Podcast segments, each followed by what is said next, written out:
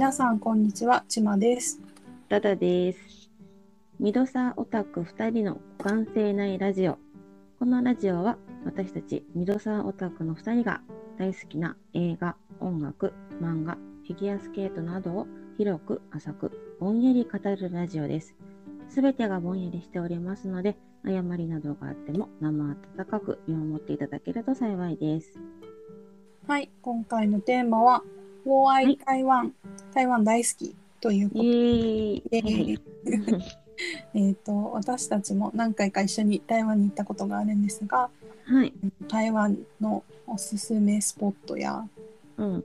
おいし個人的に食べて美味しかったものや、うん。はその他もろもろいろんなことを語っていきたいと思います。ーい。はい。えっと、私が初めて台湾に行ったのがうん2014とかかな。うんえっと、ピーチが、まあ、LCC が私たちの地元から、うんまあ、台湾に飛ぶことになって、それまでって、あの、フラ、あの、普通の航空会社でしか行けなかったので、うんまあ、最低でも、まあ、2泊3日で、まあ、結構5、6万はかかるよねっていう感じだったんですけど、安くても。うんうん。でも、なんか LCC の値段に目玉が飛び出て、そうだね。その頃は LCC がぐいぐい来てた。そうそうそう。出始めた頃。出始めた頃、ピッツができたってぐらいの頃で、うんあの台湾まで往復、なんか税込みでも1万2000円とかで行けるみたいな。うんうん。っていうあの衝撃が走ったのでその,、うんかいそのセールでもうなんかその職場の人とノリで行っちゃおうみたいな。うんうん。感じになってで職場の人たちと4人で初めて台湾に行きました。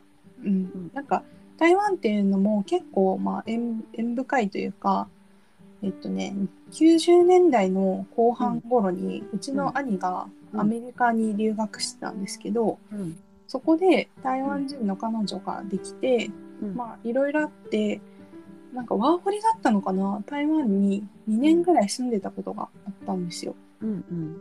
それでなんかその彼女もお家に遊びに来たりとかして、うん。なんか結構なんか身近に感じてて台湾っていうのを、うん。まあ、結局 その兄たちはまあなんだろう別れてしまったんですけど。それでもなんか結構台湾っていうのはなんか私の中で身近ででその時に初めて行けてなんかそうすごいなんて言うんだろうな楽しいなと思ってこう文化圏とかうん。食べ物とかは結構私たちの地元と似てる部分も多いんですけどうん。なんかすごいでもちゃんと海外っていううんうん。ところとか、うん。あとなんか人が人懐っこくてなんかこうおしゃべり好きだったりとかうん。するのがすごい楽しいなと思ってすごく台湾好きになってもうなん10回、まあ、ちゃんと数えてはないんですけど10回以上は確実に、あの行ってると思います。入国はしてると思います。うん。うん、なんそうなので、うん。そうですね。なので結構なんかいろいろ行ってはいるんですけどでも結構ススケートのね試合で行くことも 多かったので。そうだね。私は初めてが2016かな？うんうん。の四大陸の観戦で行ったのが初めてで、うんうん。で、それから4回ぐらいは行ってんのかな？私は。多分ね。そうだね。4回ぐらいは行ってて、うん。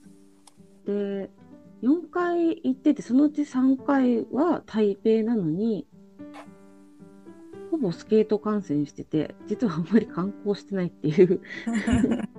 しかもうん。あれだよねその残りの1回も映画見に行ったんだもんね。あ、そうです。うん。これはちょっと後でまたおしゃべりするんですけど、はい。はい。そうですね、はい。うん。い4回ぐらい行ってるけど、あんまり観光してないっていうのが私です。はい。そうですね。しかもそのうちの1回はなぜか私の親族と一緒だったっていうめっちゃ謎なんですけど、はい。家族旅行に私が一人ついてってるっていう状態で。そうなんですよ。本当は、うん本当は私とダダがうん台湾行く、あの、このスケートの試合、4大陸か。4大陸だね。のね、オリンピック前の4大陸に、うんあの見に行くんだよねって家族に話したら、めっちゃなんかいいなみたいなまた行くんだいいなってなって、うん。なんかお母さんたちも行こうかなみたいな。なんか迷惑だから本当にやめてって言ったんですけど、うん。なんか迷惑かけないからいいよとかって言ってうん。なんかでも結局結構別行動でお互い楽しかったとこ話し合って楽しかったけどね。あそう言ってくれたら何よりですけどね。で私は先ほども言った通りあのスケート観戦と映画館ばっかり行ってるので、うん。台北に行ったとは言ってもあの、ね、最大の観光スポットである呼吸博物館とあうん。とはね「千と千尋」のモデル？モデルっていうのかな、まあ、ちょっとなんか似たような。モチーフみたいな、ううん。ん、9分っていう街があるんですけどそっちに行ってないっていう。うーんうん、ハワイ行ってホノルル行ってないみたいなもんだよね。そう沖縄来て美ら海行ってないみたいなね。そうそうそう。それぐらい、それぐらいのなんか行ってなさなんですけど。うんちまさん行ってるんだよね？私はその最初に行った時に、うん呼吸博物館と9分は行って、うん。で2019年に、あの友達とうん全く別で観光で行って、うんその時も9分と10分と呼吸博物館は行ったから何回かあの観光してはいるので私はうん何回か行ってるんですけど、やっぱこの2つは行った方がいいのかな？あのねこやっぱりでも、うん楽しい観光スポットって感じで楽しい。うんうん。でも呼吸博物館はやっぱ美術館いあの行くのが好きな人とかは絶対行った方がいいとは思あう。そうなんだ。私好きだから、やっぱ、やっぱ行かないといけないなと思って。そうだね、うんうちの母とかもなんか何時間いたのかな？多分34時間は呼吸博物館で時間取ったみたいなんだけどうん。なんか全然時間足りなかったって言ってたあそんな広いの？すごい広い、あ、へえ。そうそれであのいろんな本当に昔の中国のあの美術品とか工芸品とか。うんじゃあそういったカルチャーに興味がある人はやっぱもう高級博物館で一日取った方がいいって感じ？うん、はまあ、うん。少なくとも半日取った方が多分いいのかなってはう。思う。ん。うん、あの私もそこまで中国の芸術ってそこまで知識はないんだけど、うん。あのねシノメトリーって言ってこの、うんここの秦の後期にこの西洋文化とこの中国の文化が混じったようなこの芸なんだろうこのこの作作風のなんか陶器だったりとかがいろいろあって、それがすっごい可愛くてうん。なんかそれとかめっちゃおおって思いながら見見て興奮した。ね。うん、で、9, 9分はあれなんだっけ？台北からちょっと出る？そうそうそう、うんなんかね何通りか行き方はあるんだけど、うん。まあ、台北からそのバスとか、うん。えっと、電車途中まで行ってバスとかもうそのままタクシーに乗っちゃうっていうのもあるんだけど、うんうん。多分バスだとね1時間半ぐらいはかかると思う。こう遠いんだね。そうタクシーでも、まあ、1時間弱とかかなそれくらいはかかると思う。うんうん。そうでも、なんかすっごい観光地って感じで特にあのコロナ前とかは中国本土の観光客の人とかがすごい増えてたみたいで、うんうん。ですっごく人が多多くなって いたんだけど、ね。うん。そうそうそう。だからもう本当にすし詰めというかうん。感じであの坂のところとかさ。うん。だけど、えっ、とねあの中国茶のお店とか何か所かあってうん。結構眺めが良くて中国茶ゆっくり飲めて、まあ、それなりにもちろん観光地だから値段もするけどなんかこうあったかい飲み物飲めてなんか楽しいみたいなうん。うん。私は結構そういうのはおすすめかなじゃあ、映えスポットとかに行きたいって場合は、やっぱ9分行っとけみたいな感じになるのかな。そうだねあと10分っていうのもあってうん。それもなんか近い近いとこね。あ10分と9分はね多分車で20分ぐらいかな。うんうんうん。で、あの、ランタンを飛ばす、飛ばせるところ。ああ、はいはいはいはいはい。大きいランタン、うんうんうん。文字書いてさ。なんかよく見ますね。そうそうそうそう。うん。それとかお母さんすごい楽しかったってうちの母は言っていたのでうん。結構私も一回やったけど普通にすごい楽しかったのでうん、でやっぱなんか初回行く人とかはこっちの2つは押さえてた方がいいよって感じなのかな？そうだねすごい土定番だけどあんまうんうん普通に、あの観光とか好きな人とかは普通に楽しいと思へえ。う。うん、あとね、うんあのそこまで旅慣れしてない方とかで、うん効率よく回りたいって人とかはうんあのチャータータクシーとか結構いいのかなと思ってて。観光タクシー的な。そうそうそうそう、うん。なんかその私とダダの旅行に私の親族があのついてきた時に、うん。私以外は全然旅慣れしてないメンツだったから、うん。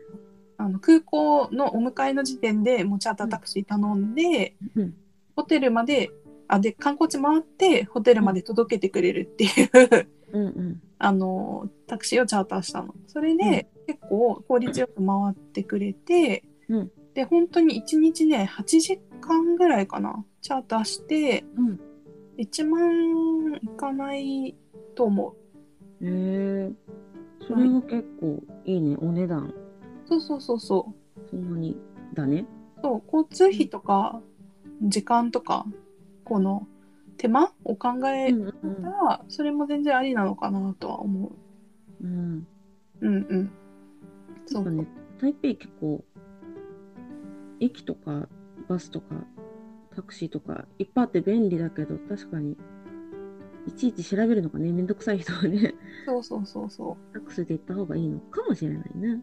う。うん。まあそういう選択肢もあるっちゃあるってことで。うんうん。うだね私はあんまり観光してないので 特におすすめはないんですけど私が先ほど言ってるようにあの映画だけ見に行った旅っていうのがありましてうん。私が唯一海外一人旅したのがこの台湾で当時私キングスマンという映画が大好きで、うんうん。ね、キングスマンの2、2作目が、日本の公開がすごい遅れたの。何ヶ月か、確か。うん。で、え、ちょっと何ヶ月もネタバレ食らわずに、このインターネット社会生きていくの厳しいわと思って、え、ちょっとどうしようかな、辛いなって思ってたら、うん。なんと台湾は世界の公開日とほぼ一緒だったの、確か。おー。で、あ台湾行ったら旅行ついでに一緒に見れんじゃんと思って すごい勢いで行っちゃったの。うんうん。で、でね、あの映画好きの方にはちょっとおすすめしたいんですけど、台北ね、ちょっと今はどうかわかんないけど、その当時、アジア最大級の IMAX のシアターがあるんです。うん。ものすごいでっかいスクリーン。へえ。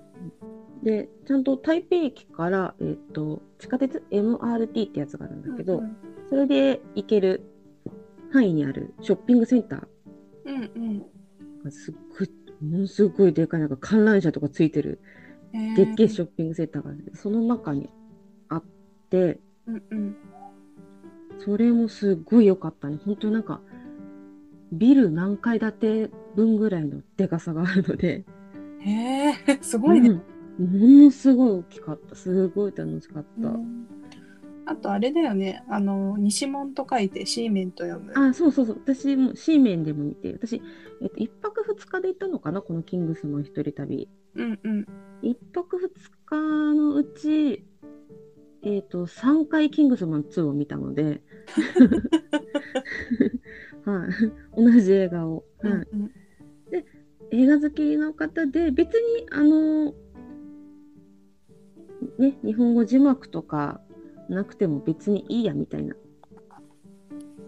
英語音声で別にいいやみたいな人は、うんうん。えーね、旅ついでに映画館見に行ってもいいのかなと思います。お安いしね。あ、そうなんだ。いくらぐらいなの？半分、半額ぐらい。でもに、うん、日本のやつよりは安かったと思う。1000円ちょいぐらいしかしなかったんじゃないかな。なるほどね。じゃあうんうん結構、なんか、あれだね。こう、世界公開が、あ、日本の公開が遅れてる映画とかで絶対、もう絶対早く見たいっていうそうそうそう。ね。うん。そうそう。で、やっぱキングスマンはアクションなんで、うんうん。あの別に、私そんなに英語得意じゃないんですけど、まあうんうんドンパチやってんなって。さえ分かれば、全然大丈夫なタイプの映画はいいと思う。うんまあ、クリストファー・ノーランのさ、インセプションとかをさ、いきなり英語音声のみで行くのちょっときついと思うけか結ど。構概念的な話のやつそうそうそう。で。もう、ん。まあキングスマンとかだったら全然大丈夫だと思う。うん。で、私、このキングスマン見に行ったついでに、ちょうど一緒にやってたのが、うんうん。えっ、と、マザーっていう映画で、ああ、うんうん。えっ、と、すいません、監督の名前が全然出てこないんですけど、今。あれだよね。あの、聖書をモチーフにしたそうそうそうそうそ話ってやつ、う。ね。そう。うん。その時は日本でも公開する予定だよっていうのがあったと思うんだけど、結局日本公開が流れちゃって、うんうん。うん、日本じゃ見れなくなったのを、私は劇場で見れたので、うんここは、まあ、ちょっとラッキーだったなと思います。うんうん。うんいいね。うん、おすすめです、映画は。映画旅。うん、しかも、大抵すごい映画館多いんだよね。ああ、なんか映画を見るっていうカルチャーが結構あるのかな。うんうん、このさっき言ったシーメン、西門と書いて、シーメンは若者の街なんですけど、その街はもうすごい、歩きゃ映画館にたどり着くって感じですね。あれだよね。台北の渋谷と呼ばれてるところだよね。そうそうそうそう。あのシーメンにさえ行ってりゃね、なんか、お買い物系、メイクとかね、コスメとか、はい、服とか、うんうん。その辺のなんか若者カルチャーお土産とかがすぐ手に入るし、うんうん。信玄はおすすめだよね。うん、なんか楽しい。なんか、あの、よくわからないけれども、なんか芸能人っぽい人がなんかイベントやってたりとか。なんか分かりやすくもう、ビル、都会、若者って感じで。そうそうそうそう。結構楽しいね。うん えー、そうだね。うんあとは何だろう。あ、そうですね。私、おすすめの、うんあの、ご飯スポット出ました。はい。を、ちょっと何点、何箇所か、はいはい。はい、おすすめすると、まずすごい定番なのはうん、小籠包だと思うんですけど、うんうんうん。小籠包って、あの、日本とかで有名なのが、D タイフォンとか、だね。う。うんん、思うんですけどでもやっぱ台湾でも D タイフォン有名だし観光客とかもすっごい多いのでどこの店舗もめちゃくちゃ並ぶんですようん。だからうん。大大変なんですけどうん。個人的にん D タイフォンと同じぐらいの有名店、現地では有名店で,、うんで小綺麗で、まあ、ちょっと値段はするけれども、まあ、うん安心安定っていう感じなところが、うん電水楼っていうところで、電水炉。なんか、あの、絶対この漢字電水炉って読めないので、日本人には。あの、リンク貼っとくんですけど、うん。あの、電水炉はすごい、あの、前の職場のあうん。の台湾出身の方がいたんですけど、その人からもおすすめされた店で、東京とかにも多分店舗はあるとは思います。え。で台湾にも何店舗かあって独立してる店舗もあるんですけど、個人的にはあのそごうの上に入ってる電水炉があって、そこは結構アクセスとかも駅駅直結のそごうなので、うん。行きやすいので結構おすすめではあります。うんうん。あとはなんかそこの店舗だけ、うん小籠包食べ放題みたいなのやってるらしくてえ、そう最高。私があのあの利用したことはないんですけど、うん。だけどもしあのチャレンジしてみたい方がいたらちょっと今もやってるかわかんないんですけど、うん調べてみてもいいのかなと思います。うん。あと最近うん最近というか、まあ最近でもないんですけどあの直近で行った時にすごい、あめっちゃいいって思ったのが、うんあのですね読めないんですけど、リャンス・シャンハオって言って、うん。良い栗、商店の商に読めない漢字。商店の商は何の商店？あ、えーっとね、あのね、えーっと、笑うじゃない方の商業、商業の商。商業の商。はいはいははいい。シャンハオっていうところは、うんあ良粟商號っていうところなんですけど、うんここはピーナッツバターチキンサンドピーナッツバターチキンサンド？のお店で、うん。多分なんかもう想像できないと思うんですよ、味は。こう全言われ然、ても。でもめっちゃ美味しくて、あここは本当に地元でも有名店で、朝から私も買いに、朝食で買いに行ったら並んでました。サンドってこと？はサンドイッチなんだよね。そう、サンドイッチで、うんなんかね、うんあのーピーナッツ、普通のパンに、うん。ピーナッツバターが塗られてて、そこに照り焼きチキンと目玉焼きが入ってるの。照り焼き、もう照り焼かれてるの？テリテリしてるやつ？テリテリしてる。まあ、チキンと豚、どっちか選べたと思うんだけど、うん。そのお肉とかも確か炭火で焼いてたりとか、かなり結構凝ってるわ。じゃあ基本うん、甘いより？そうそうそう、甘いより？甘じょっぱいぐらいな感じ？そうそうそう。それで、うんあの、そこのお店で使われているピーナッツバターが、うん。あのね、新津っていう北西部の町があって、うん。そこで作られてる復元ピーナッツバターっていうあのピーナッツバターがあるんですけど、うん。うんそれがめっちゃ美味しい、濃厚でめっちゃ美味しいんですよ。へえ。うちの母とも、あうん母にお土産って買ってった時に、もううん台湾行ったらお土産これだけでいいって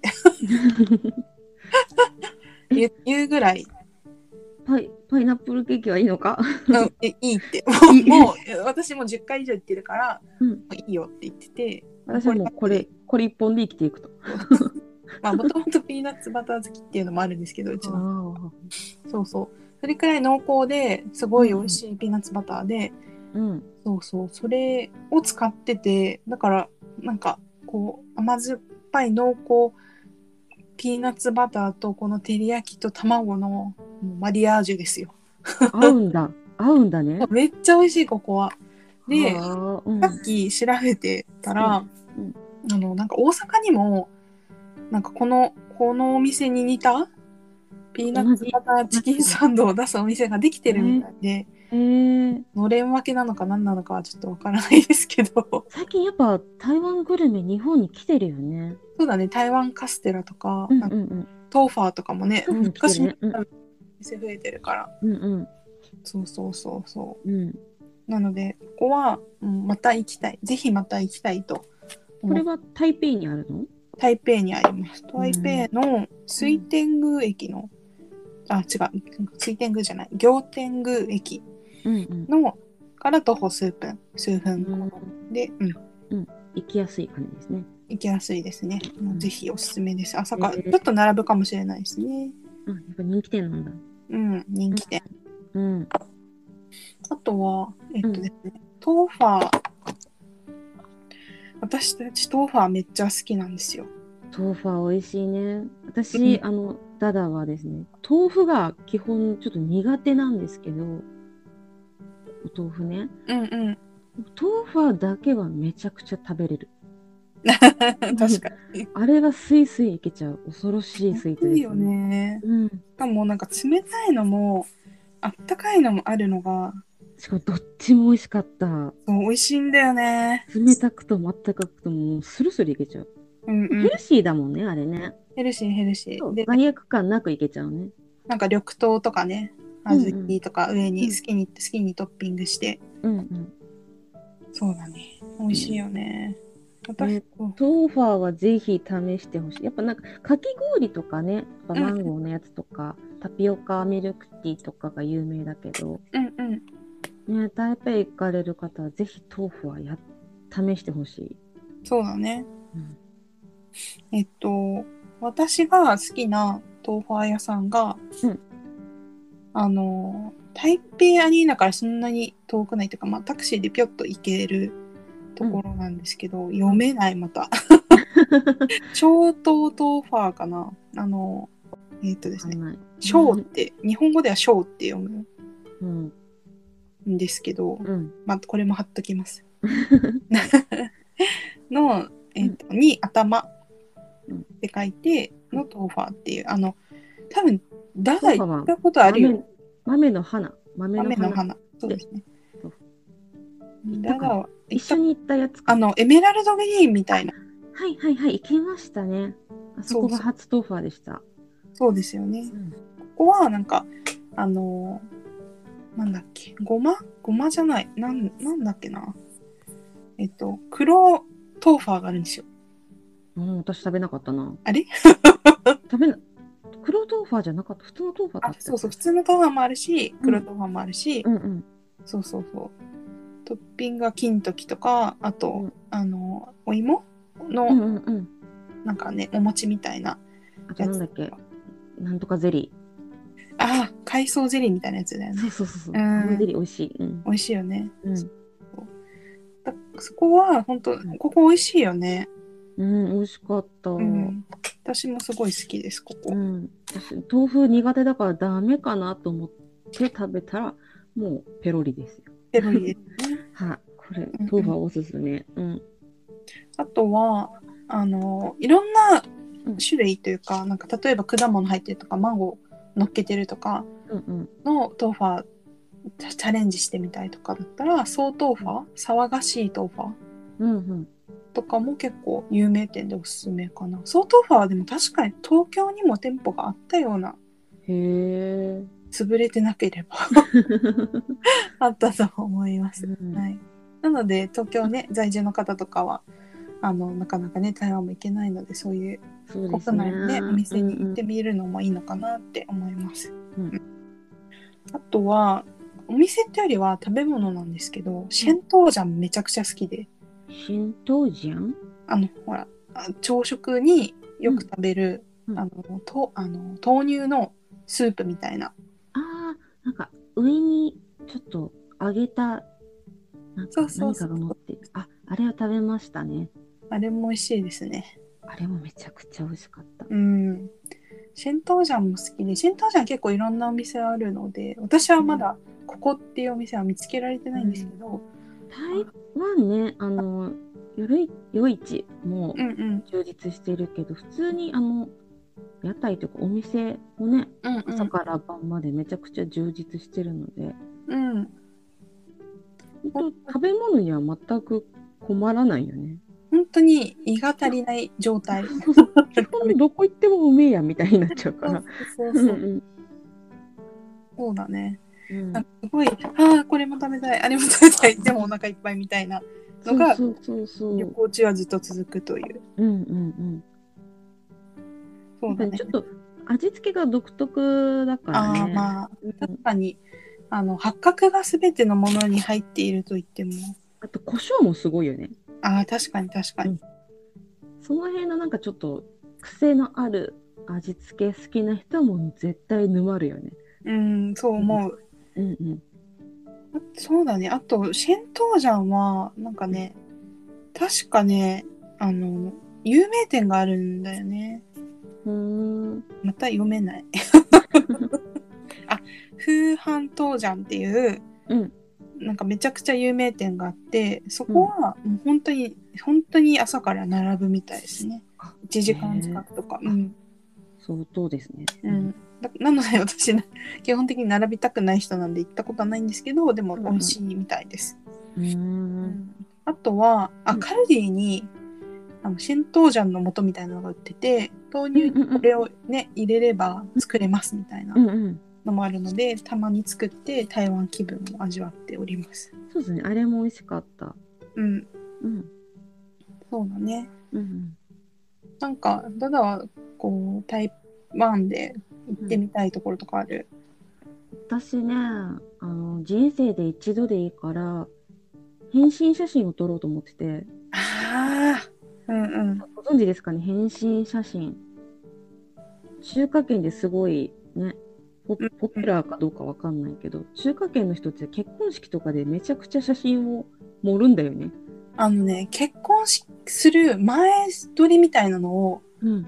そやる取るんだよね中華圏、そうそう。で、やそれで、やばいよね盛り方が、うん、そう。そう。だから観光客向けにも、もう、ものすごいド派手な、うんまあ、ドレスとか、中国服とかうんうん。やって、でもう、つけま5枚乗せみたいな、ド派手なメイクをしてくれて、もう誰だよっていうレベルに仕上げて、綺麗に写真を撮ってくれるっていうシステムがございまして、うん1万ちょい払えばやってくれるのかな、多分。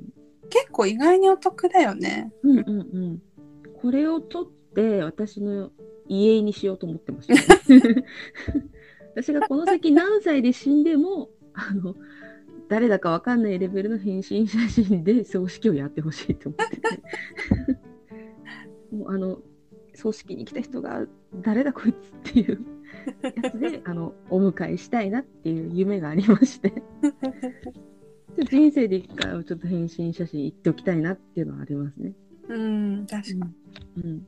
なんかあの私の大学の先輩で、うんなんかアジア圏に留学をしてた先輩がいてうん。その先輩があの結婚をする時に、うんあのその中華圏の,、うんあの前撮り？結婚前撮り写真？うんうん。を撮ってたんだけどマカオで いいね、最高。うんすごかったからなんか万が一自分が結婚するってなったらなんかあれぐらいド派手にやってみたいなっていうのはあるかもしれない。うん、あの結婚式とか披露宴とか披露宴とか別にやりたかないんだけど、あのキミキミの写真だけは一枚撮っておきたいなっていうのはすごいありますね。うんめっちゃすごかったんだよ本当に。誰だかわかんないレベルでやってくれるから。そうそう しかもなんかロケーションとかも完璧なんだよねやっぱう。んうんさマカオのさこうちょっとレトロなポルトガル調のうん。うんあの壁とかの前でさ、うんキメキメの写真でさ、うんすげえって思ったから。そうあの興味ある方はね返信写真でググっていただければ一発で理解できると思うので、うんうん、結構ね日本人向けの日本語ができるスタッフがいるそうそうそう。結構あるみたいなので、うん。しかもなんか後日データとか、まあ、向こうのスタッフさんが選んでくれて、うんうん。データ本にして送ってくれるっていうシステムがあるらしいので、うんうん。別にまあ1日しか1日2日ぐらいしか入れないよっていう時でも全然できるらしいです。そうだよね、ううんんなんか結構友達とかでもチャレンジした人もいてうんうん。すごいなんか女優気分というかモデル気分 楽しかったって言ってました。えっとね行ってみたいところがなんかうん。結構前々からあるんだけど、あうん。前々から行ってみたいなって思ってるところがあるんだけど、リーユエタン。っ ?GUA タン？ていうこの湖のところ。湖。これは台北えっと、台北からこう南向けにバスで4時間ぐらい、海中。あそうそうそうそう。台中からうん。は多分もう1時間半ぐらいかな、結構なんか内陸の方にあってうん。こう湖があってこう、うん。山があってみたいな感じで、うん。結構なんか中国っぽいというか中なんて言うんだろう。あの中国画うんうんうん。の世界みたいな感じなんだよね。淡大きな淡水湖で、うーん。このリーユエタンっていうのもひそうそう火につきって書いてうん。リーユエなの、タンは湖っていう意味のうんうん。感じで、そうそう、これ行ってみたいなって前から結構なんか風光明媚で、うん。結構高級なホテルがこうバーってあるところらしいんだけど、うんうん、なんか一泊ぐらいはしてみたいなっていうのを結構前々からうん。思って、台中あたりは温泉があるんだっけな、あーなんかいろいろあるみたいだよね。そう。台中はちょっと我々まだ行ったことがないんですよね、うんうんうん。台中はいつかね行かねばだよね。そうだね。うん。我々はねあの高尾と台南は行ったことあるんですよね、そうですね。あの、うん なんかゴールデンウィークがねすっごい長期連休だった時にそうちょうどあのー平成が終わって令和になる時だよね。そうそう。まさかの、ゴールデンウィークなのに往復1万4000円で行けちゃうぜっていう時。そうそう。それでね、我々はちょっと令和になる瞬間は台湾で決めみたいな。感じで飛び立ったわけ。うん、またね台北ともまた雰囲気がね若干もっとゆっくりというかうん。なんか MRT とかが台北のように整ってるわけではないけれどもうん。なんか結構ゆったりしててなんかこうこじんまりとしてたけどなんか楽しかったよね。台南はちょっと街並みがレトロだったようん、ね。うん、そうそうそうそで、すごくおしゃれなカフェ文化みたいなのがう。うん、あって、なんか古い建物をそのまま利用した感じの、もう、オシャンティーカフェが立ち並ぶみたいな。うん、あったね。うん。そうそうそう。なんかこう、ゆっくりっていう感じだったなってうん。思うし。台南だとなんか食べ物とかもちょっと海鮮系が多かったの？そうだね。高尾とかも海鮮系が多いとは聞いて、うん。なんか前同僚の人が言って、なんか海鮮鍋みたいなのとかもうんだよとかって言ってたから、やっぱ台北に比べると魚介系が多いのかもしれないね。うんうん、ちょっと台北ともご飯のテイストがちょっと違う感じがして面白かったね。あれでしょ、ルーローファン戦争でしょ？出ました、ルーローファン。ルーローファン皆さんご存知でしょうか？ね、豚？豚の？角煮？角煮を、うん。そうそうそう。台北では刻んだものをご飯の上に乗っけたのがルーローファン。うんうん。なんだっけ、台南では豚の角煮を塊そのまま切らないで塊でご飯にベンって置いてるそれのがルーローファン。うんあれだよね、広島と大阪のお好み焼き戦争みたいな。そうそう、そういうのが台北でも行われてるらしくて、確かに台南で食べたルーローファンはなんか塊ベンって置いてあったよ。そうそうそういうね、違いを楽しんでみるのもまたオツですね。あと台南はあれだよね、なんだっけ、半分ああ、ハンプ。うん。爆買いしたハンプね。そうです。ハンプ製品が、なんていうのかな、有名なんだよね。老舗のハンプ屋さんうんうん。結構3、4軒ぐらいあってね。そうそそう、そこで結構おしゃれな、最あのモダンなあの商品もたくさんあの手作りのものが売られていて、結構安いんだよね。う。そう、大きいバッグとかでもそこまでしない。1万とかも全然払わない感じ。全然全然。5000円ぐらい払えば大きいバッグ買えるよみたいな。うん、5000円もしたかなぐらいだよね。うんうん。なんかちっちゃいお弁当とか入れられるトートとかでうん。1000円ぐらいだよね、多分。うん。私もちょっと、まあ、小ぶりなショルダーバッグで多分2000円も払わなかったような気がする。うん。うんだからすごい可愛いし、やっぱ手作りの良さみたいなのもすごくあって。そう。しかもやっぱ半布だから丈夫なんだよね。そうそうなんだよ使ってるけど。うん。そう。だからちょっと半布系好きな方はぜひ台南行ってみてほしい。うん。すごい可愛いのたくさんあるんで。ね、ちょうどさ、その頃とかタピオカホルダーとかね、うんうんうん。流行ってたからね。ね、可愛かった。うん。あと、あの、筆箱とか、うん、いろいろあったので、うんうん。気になる方はぜひ行ってみてください。あと私、あれ買うのも楽しかったな。中国靴。ああ、そうだね。あれってさ、爆買いしたのは台南だっけ台南で買ったね。ああ、そうだよあね。の中国靴、何ですか？チャイニーズシューズ。ぺったんこのね、先が丸い感じの。靴が結構売ってるお店も多くてですね、台湾は。うんうん。この靴もお安いんだよね、結構ね。800円ぐらいだっけ、一足。うん1000円しない作りね。がそんなに丈夫ってわけじゃないんだけど、そうそうそう。でもそのなんかチープさが逆に超可愛いっていうか。うん。なんかね、こう刺繍とか、なんか色もいろんな色があって、そう派手でね。そうそう。うん、だからこう長く履中く国な感じが。ね、うん長く履くっていう感じではないけどなんかうんうんちょっと中国っぽいなんかあのね最近あのそういうシャツとかも多いからそういうのにうんうん見ても可愛いのかも。そうそう、ちょっと派手めな靴買いたいなっていう方は、結構あるので、うんうん。おすすめですね。うん、中国靴おすすめです。すごい可愛いし。お土産とかにも別にたそんな高くない。うんうんなんか2足セットでいくらだよみたいな感じでうんうん。売ってて、なんかめちゃくちゃ試し履きしても特に怒られないんで。そう そうそうそう。そうそう、試し履きし放題なんで。